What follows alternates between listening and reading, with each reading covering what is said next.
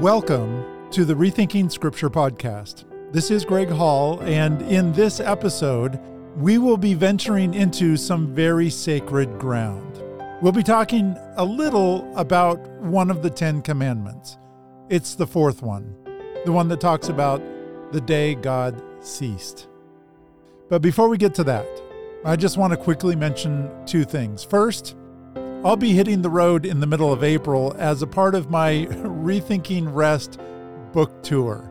And in April, I will find myself in the eastern portion of the United States, specifically the Chicago and Indianapolis areas, and I'll be meeting with different groups and talking about the topic of rest. If you are anywhere near those areas and would like to try and maybe add another stop to my trip, just contact me using the contact tab at either rethinkingrest.com or rethinkingscripture.com. I'm really excited for the trip, and it's mostly because I'm really just looking forward to talking to people and not just this microphone here in my studio. So that's the first thing. My second announcement is that I'm recording this episode on February 25th my birthday. I am 378 in dog years, and I'm getting really close to that discounted coffee time in life. And it just seems really weird to me to say that I'm 54 because that is so very close to 55. And I don't feel like 54 years old. Well, let me think about that for a second. Actually, I do often feel like I'm 54. and along those lines, to help us set up today's topic, yesterday, the day before my birthday, I had two conversations with people about my birthday, and I recorded parts of both of them to play for you during this episode. First, I called a longtime friend, Steve Maxwell, I've known Steve since college. We played basketball together, and when I was a DJ on the campus radio station, Steve would often be a guest on my show. Steve and Kim, they have two kids. Nathan is a student at the University of Washington, and their daughter Brynna plays basketball for the Gonzaga Bulldogs. And just a side note about Brynna heading into the postseason this year, she leads the nation in three point field goal percentage. She literally makes half of everything she throws up from beyond the arc. So, with that set up, let's listen in to my kind of awkward conversation that I had here with Steve yesterday. Hey, Greg. How you doing? I'm good. How are you doing? I'm good too. Is this still a good time for you to have a short conversation? Sure. Yeah. Do I have permission to record your voice? yes, you have my permission.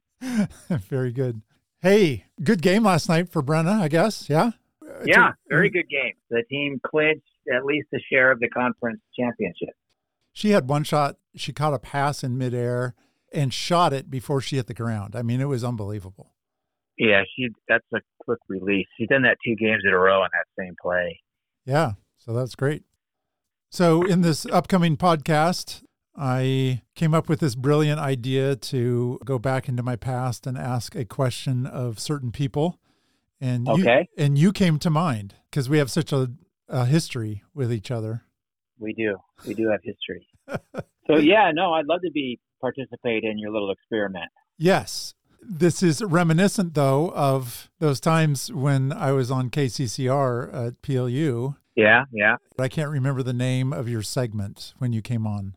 You were the Phantom, right? Yeah. We, me and Brian were Quiche Watch. Quiche Watch, that's right. And remind me what you did because I don't have any copies of the brilliant. No copies of this, I'm sure. we thought we were hilarious. Um, that was just so stupid. I think we just talked about old jokes and yeah, made fun of things in the news and, and laughed at each other. We always would say we'd like to thank the listener, singular. that's good. That's about where I'm at with the podcast too. So that's good. Looking forward to catching up on some of these podcasts that are post book launch about that have you know themes of rest. Yep. And that's what this one has to do with as well. So, are you ready for your question? I am ready. So, my question for you today, Steve, is uh, Do you plan on remembering my birthday this year? I can't say I plan on it, Greg. Since I've I've never remembered it in the past, uh, I don't know how I could plan for something I don't know. Okay. Unless today is your birthday, in that which case, happy birthday, Greg. Well, it's not today. I mean, we're recording this on the 24th of February. I plan to wish you a happy birthday right now. Okay. That is for your coming celebration of your birth. Happy birthday. Yeah. Very interesting the way you said that, too. Uh, the celebration of my birth. Because I wasn't talking about the celebration of my birth uh, when I asked if you were going to remember it. I was I was specifically asking, and it may not have been too clear, if you were going to be remembering the day of my birth, my birthday. I don't know if I even understand your question any clearer. well, that's perfect. Yeah, in fact, All right. in fact, in in that sense, there's really no way that you can remember my birthday because you weren't there. Yeah, I was. That's a good point. I mean, I Very would. few people for your birthday, just your immediate parents and family, I would imagine. Yeah, I guess my mom is really the only one left.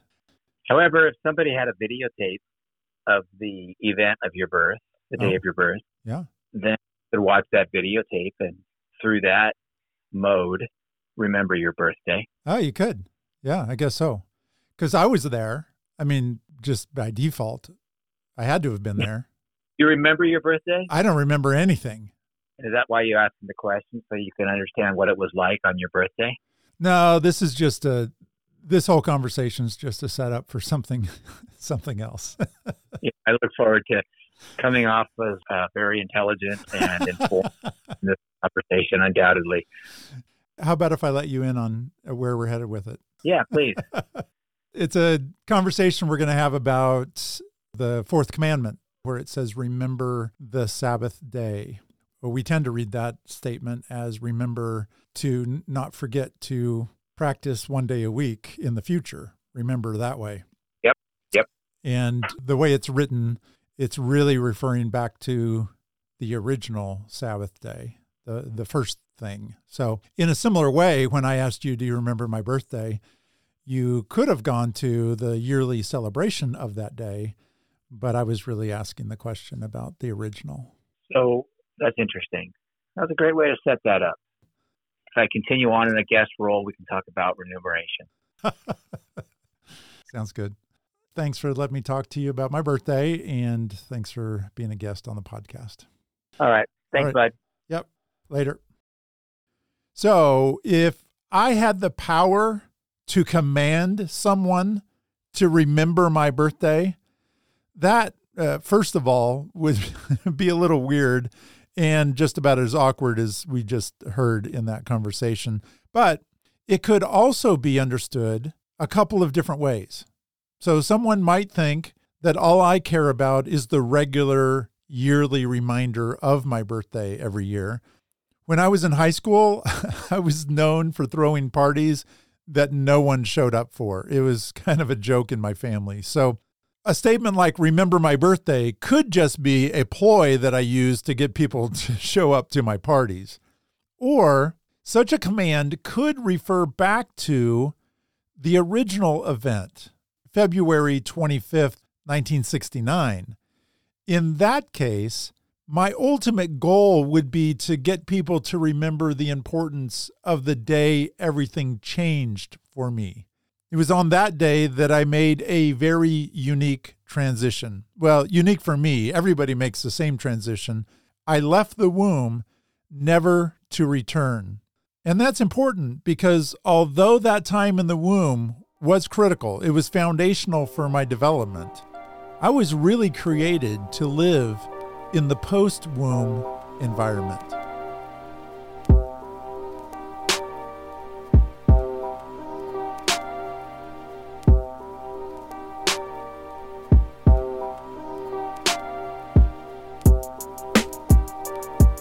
Now let's transition our focus away from my birthday. That's enough, right? To the fourth commandment. Interestingly, this is a command to remember a day. Let me just read the commandment first so we're all starting at the same place. This from Exodus 20, verse 8 Remember the Sabbath day to keep it holy. Six days you shall labor and do all your work, but the seventh day is a Sabbath to the Lord your God. In it you shall not do any work, you or your son or your daughter, your male or female servant, or your cattle or your sojourner who stays with you. For in six days the Lord made the heavens and the earth, and the sea and all that is in them, and rested on the seventh day. Therefore the Lord blessed the Sabbath day and made it holy. So, breaking away from the text, there are two different Hebrew words used in this fourth commandment that we're going to spend some time talking about in an attempt to bring some clarity to what this commandment is actually saying. First, when it says, remember the Sabbath day, Sabbath is the English transliteration of the Hebrew word Shabbat. In other words, we didn't try and translate the meaning of that word. We just brought the sound that that word is in the Hebrew language and we recreated that same sound in English. Shabbat turned into Sabbath. You can hear that transition there. So, what does Shabbat mean? because we may assume that it just means to rest, but that's not the nuanced meaning that the word has in the Hebrew. Shabbat in Hebrew simply means cessation or stop or end. The Hebrew Shabbat is a noun in this command, it's not a verb. It can be used as a verb, but in English, it would be the difference between the word cessation, noun, and to cease, verb. So, given the nuance of the Hebrew word, a more literal translation would be remember the day of the cessation or remember the day of the end. And noticing a little bit more about the way Sabbath is used in these verses, in verses 8 and 11, the first verse and the last verse in this commandment, Sabbath has the definite article attached to it. So in those two verses, 8 and 11, it's talking about the Sabbath with the article in front. But in verse 10, the article is missing. So probably best to translate that as a Sabbath. The command seems to distinguish between the Sabbath, verses 8 and 11, and a Sabbath, verse 10. And I mention that because I think the text is making a distinction here, but some English translations, specifically the King James Version and the New King James Version, they say the Sabbath in verse 10. And I think adding the article there in verse 10, it hides a difference in the text that the text, I believe, is trying to make. And it assumes something that isn't really present. All the other English translations leave it as a Sabbath in verse 10. And I think that's the right way to translate it. So the command here in Exodus chapter 20 begins remember the day of the cessation. To emphasize the importance of this day and maybe the originality of that particular day, I might bring distinction to it by saying something like, Remember the day of the great cessation, meaning that only really happened once. There was one time when the cessation happened. And it kind of begs the question well, what's that talking about? Because the text says to keep it holy. We don't make it holy in anything that we do, we just keep something holy that's already been made holy. That's the thrust of the text. And just like my birthday, I think we've assumed that God is talking about the weekly reminder of a day that happened long ago. But the text really answers the question for us because verse 11 clearly defines what the Sabbath day is. Remember, it says, For in six days the Lord made the heavens and the earth, the sea and all that is in them. and rested on the seventh day. That's a different word for rest. We'll talk about in just a minute. Therefore, the Lord blessed the Sabbath day, the day of the ceasing, and made it holy. The Sabbath day that's introduced to us in verse 8 remember the Sabbath day and keep it holy. That is talking specifically about the Sabbath day that God made holy. It's talking about the first day, the day that He stopped, the day of the great cessation. And that just begs the question why would that particular day back in Genesis be referred to as the day of the cessation? It's because God stopped a certain type of work on that day. He stopped the creative activity of the first six days. It was in those days, the first six, that he gave function and order to the universe. And at the end of the sixth day, it says that everything was very good. And that's just ancient speak for everything is in its God given place to be and it's doing its God given thing to do. At the end of the sixth day, that type of work, putting things in places and giving them something to do, that's complete. And that's what God stops. He ceases from his creative work of giving order and function to the creation. And because it's very good, there is no need to ever go back and do that type of work again. God doesn't need to go back into the first six days, and we don't either. If He stops, we should stop as well. His ceasing should just be clear indication to the rest of humanity that because he's not going back into the first 6 days of work, we shouldn't try and go back into that type of work either. That work is done. That's why it's called the day of the cessation. It happened once, and it doesn't need to happen again. If we go back into Genesis chapter 2, verses 1 through 3, the seventh day of creation only describes God as ceasing all the work which he had done. It's often translated that God rested on the seventh day because he rested from all his work which he had created and made. The Hebrew behind that is God ceased on the seventh day because in it he ceased from all the work which he had created and made. The Genesis account really just says that he stopped on the seventh day. That's really the emphasis of the text to stop. And I think the Living Bible does a great job with these verses. Let me just read it to you here. This is Genesis 2 1 through 3. Now at last, the heavens and earth were successfully completed with all that they contained. So, on the seventh day, having finished his task, God ceased from this work which he had been doing.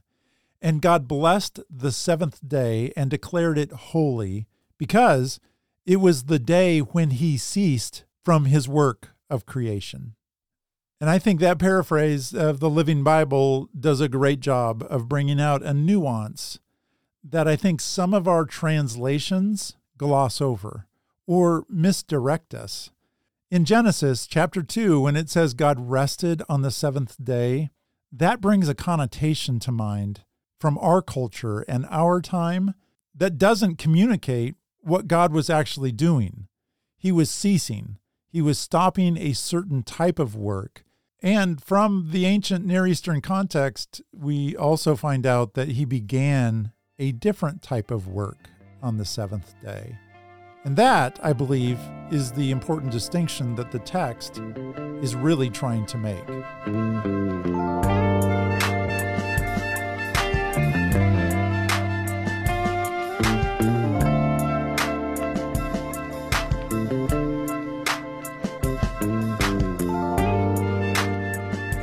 So the Hebrew word Shabbat, it shows up twice as a verb in the Genesis text it shows up in Exodus chapter 20, verse 8 and 11 as a noun, talking about the day of cessation.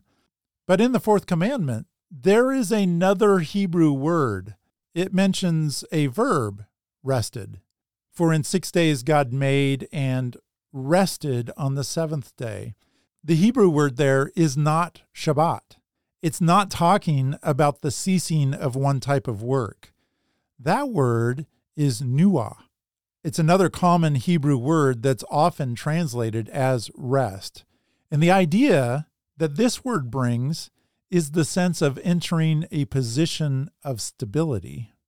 So the idea is because God ceased one type of work, Shabbat, he was then able to enter a position of stability, nuah. But this stability isn't necessarily talking about the lack of activity. And it's here where I'm going to break into some work of John Walton. If you remember, John is the scholar, the Old Testament scholar from Wheaton, that graciously helped me with some theological edits of my book, Rethinking Rest.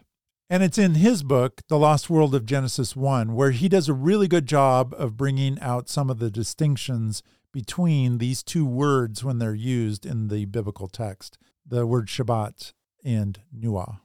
So, reading from Walton's work, he says, It is important to look at the terminology used by the author. He's talking about the biblical text. The Hebrew verb Shabbat, used in Genesis 2 2, from which our term Sabbath is derived, has the basic meaning of ceasing. If you want to cross reference, he mentions Joshua 5:12 and Job 32:1. Back to Walton. He says semantically it refers to the completion of certain activity with which one had been occupied. This cessation leads into a new state which is described by another set of words, the verb nuah, and its associated noun, menua. The verb involves entering a position of safety, security, or stability, and the noun refers to the place where that is found. The verb Shabbat describes a transition into the activity or inactivity of nuah. And he says that we as readers know that when God ceases Shabbats on the seventh day in Genesis 2, that he also is transitioning into the condition of stability, nuah, because that's the terminology used in Exodus 20, verse 11. The only other occurrence of the verb Shabbat with God as the subject is in Exodus 31, 17. He says the most important verses to draw all of this information together are found in Psalm 132, verses 7 and 8, and then again in verses 13 and 14. Let me just read that for you now. From Psalm 132 Let us go to his dwelling place, let us worship at his footstool. Arise, O Lord, and come to your resting place, you and the ark of your might. For the Lord has chosen Zion, he has desired it for his dwelling. This is my resting place forever and ever. Here I will sit enthroned, for I have desired it. So, about that psalm, Walton says this Here, the dwelling place of God translates a term that describes the tabernacle and temple. And this is where his footstool, the ark, is located. This also shows that the text is referring to his dwelling place as his throne room and the place of his rule because of the footstool. In verse 8, the footstool is paralleled by the ark, and the dwelling place, the temple, is paralleled with resting place, menua. And Walton says this demonstrates that the temple is the place where he rests. In verse 13, the text again refers to his dwelling in Zion, thus referring to the temple. Then verse 14 uses resting place, menua, again, identifying it as the place where he is enthroned. Thus, the psalm pulls together the ideas of divine rest, temple, and enthronement. God's ceasing, Shabbat, on the seventh day in Genesis 2, verse 2, leads to his rest, his nuah, which is associated with the seventh day in Exodus 20, verse 11. His rest is located in his resting place, his menuah, and Psalm 132 identifies it as the temple from which he rules. So after creation, God takes up his rest and rules from his residence. And Walton says this is not new theology for the ancient world. It is what all peoples understood about their gods and their temples. So, breaking away from Walton, what is the distinction that I'm trying to bring into this episode, the takeaway that you could have when we're all done? When the commandment begins, remember the Sabbath day, we've been taught to read that as remember the weekly day of rest that is described in verses 9 and 10, the practice of not working one day a week. We've assumed that remember is a warning looking forward. Don't forget to stop working one day a week. Be sure to remember the weekly Sabbath. But the weekly Sabbath is a Sabbath, it's a ceasing. And that happens weekly so that the Israelites would remember the ceasing, the day of the great cessation back in Genesis.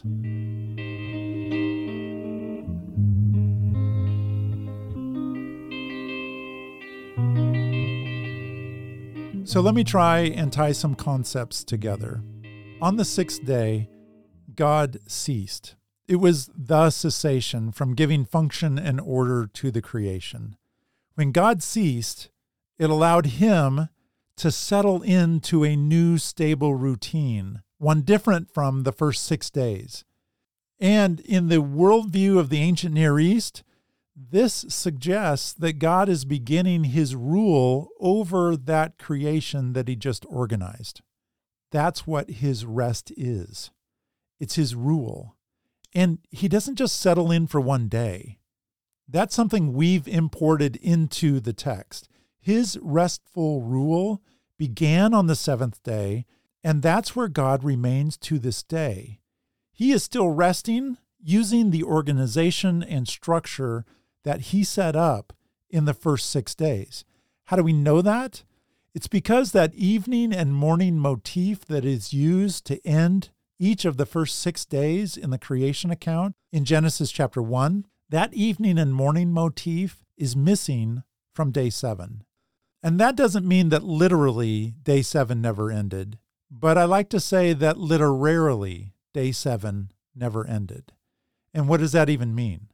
That just means that whatever activity that God entered into on the seventh day, from a theological standpoint, that activity never ended. There's no evening and morning for day seven. And if we're correctly understanding his activity that he entered into on day seven, his rest is his rightful rule of the cosmos, of the creation, then that just makes total sense. God stopped creating at the end of day six. He ceased that activity and he quickly began his restful rule of the creation that he had just made. He entered into his rest on day seven and he remains there to this day. And that is the same rest that he invites humanity into in the next story in Genesis. Genesis 2:15 says, "Then the Lord God took the man and put him into the garden of Eden to cultivate and keep it."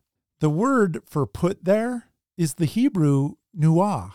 So you could say that God rested Adam in the garden. And if rest means complete inactivity, why does it describe God resting Adam in the garden to cultivate and keep it? He is placing humanity in a position of stability to do the work that humanity was created to do, to cultivate and keep under the organization and structure that God has given the creation in the first six days.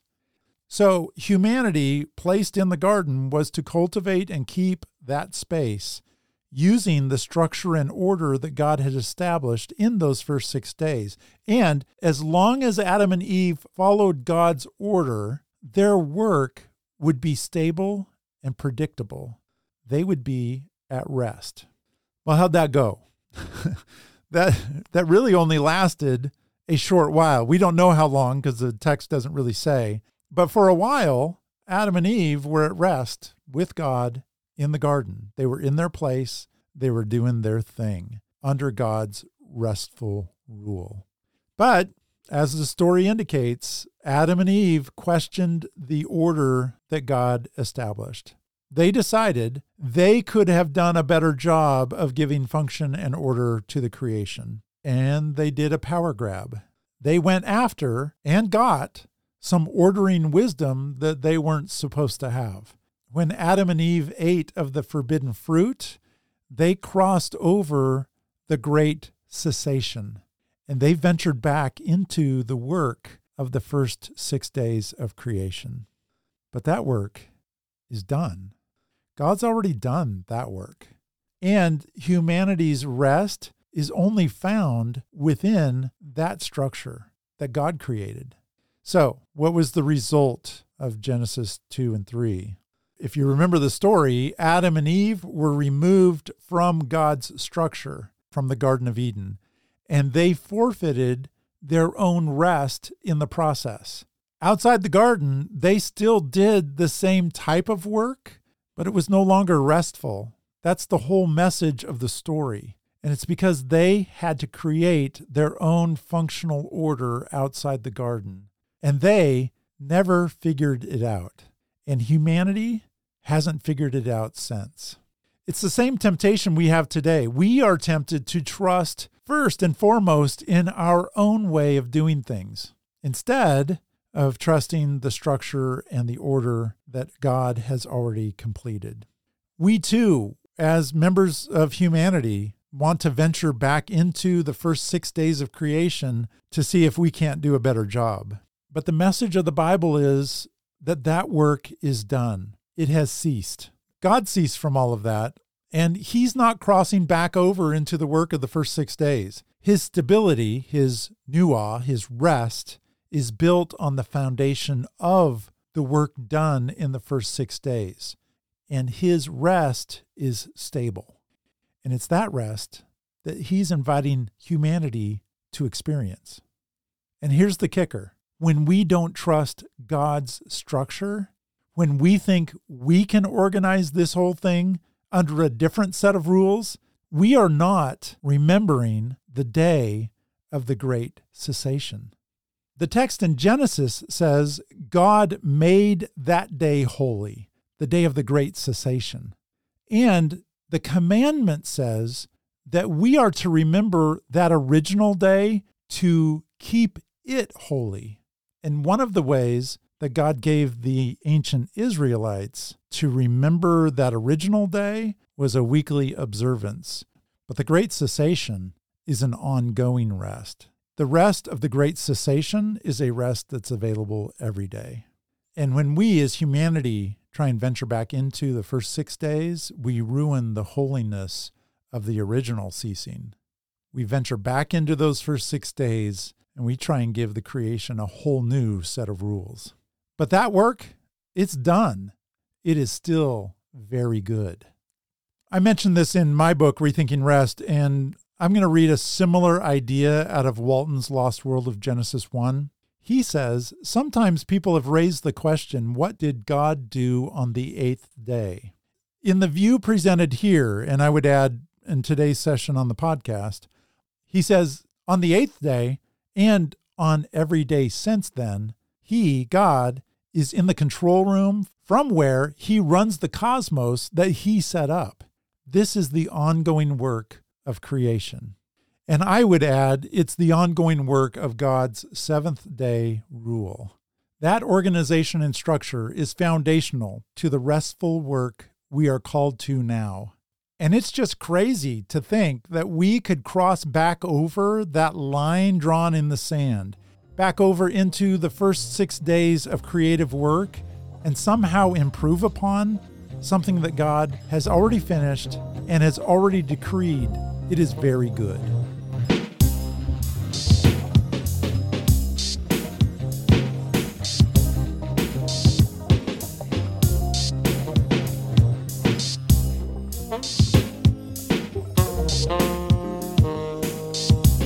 Let's conclude this episode uh, going back to my birthday illustration from earlier in the podcast.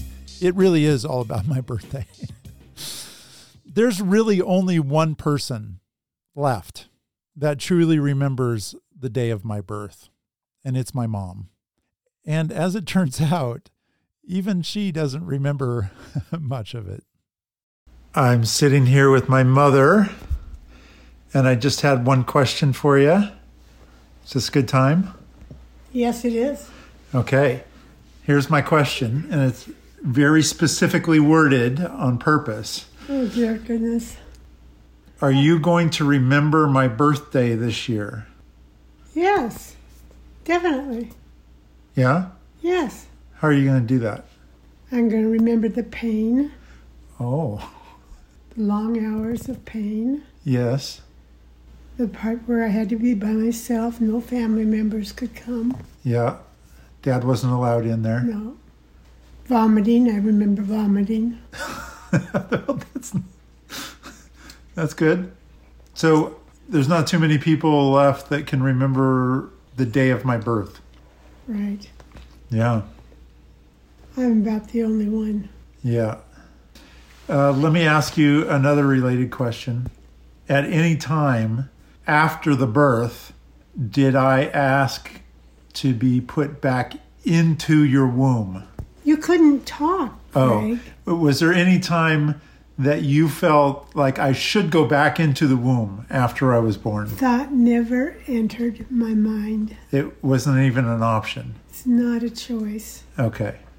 That's, what in the world made you think of? Why would you want to? I, I didn't say that I. Did you like it in there? Well, it was. I had womb service. Oh, That's a Robin that's a, Williams joke. that's a terrible joke. yeah.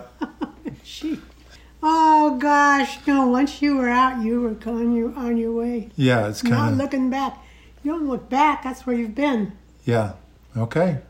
That's good. Wow. Anything else about the day of my birth? You had a big head. I had. well, not much has changed, I guess. Actually, it has. Yeah. It was 9:47. I think so. Dad showed up after the fact. He had to go check in at school. Yeah. I don't know why he couldn't have called. Why couldn't he have called? I don't know. He missed it. Uh, did Jody get to see me the first day I was born? I'm sure she did. I'm well, sure. I don't remember. If I'm Dad. Sh- well, I barely remember. I yeah. don't remember. Okay. It wasn't flooded with guests. Right. It reminds me of a big house that echoed and not a lot of activity. You're remembering my birthday, the actual day. The actual day. And you'll remember it I don't remember yours like I do Jody's. I had to take a walk to get her. I, my water didn't break with either one of you kids. I don't know what the deal was. It's so funny when the water breaks and gets your shoes all wet. Yeah. Didn't have that happen. I wasn't ready to come out. Well, I was ready to have you out. Well, okay then. And I guess I'm in charge. That's here. fair. Mm-hmm. I didn't have much to say about it. Got it. somebody's got to be in charge. That's right. All right. Thank you. So thanks to my mom, that was a big part of her birthday gift to me this year, the chance to talk to her. And uh, it turns out that once I came out of the womb, and this is the case I suspect for you as well, once we get out of the womb, there's really no reason to go back into the work that was done during those nine months at the beginning. That work is done, it is finished. And the day of our birth is a marking day that brings us into a new existence. It brings us into the place where the foundation of the first nine months becomes fully realized, and we're able to do what we were meant to do in the place that we were meant to do it. So I had some fun with this. If I was to compose a birthday commandment parallel to the biblical command about the Sabbath, it might sound like this Remember your birthday to mark it as unique. For 364 days each year, you will go about the usual business of life. But every year on February 25th, it's a birthday celebration of you. On that day, you shall eat lemon jello cake and receive well wishes from both friends and strangers through the singing of a short song. Your social media accounts shall explode because it took several months in 1968 and early 1969 for you to get ready to join your mother and father outside of the womb.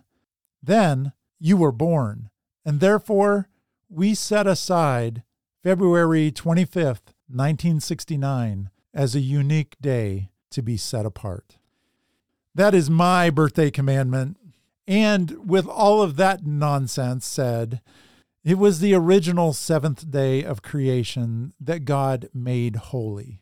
And the commandment we find in Exodus chapter 20 is an instruction to keep it holy, to keep that original day holy. And just to close, acknowledging God's order brings a security and a stability that allows humanity to relax. But more importantly, it allows life to find a God given routine that is truly restful.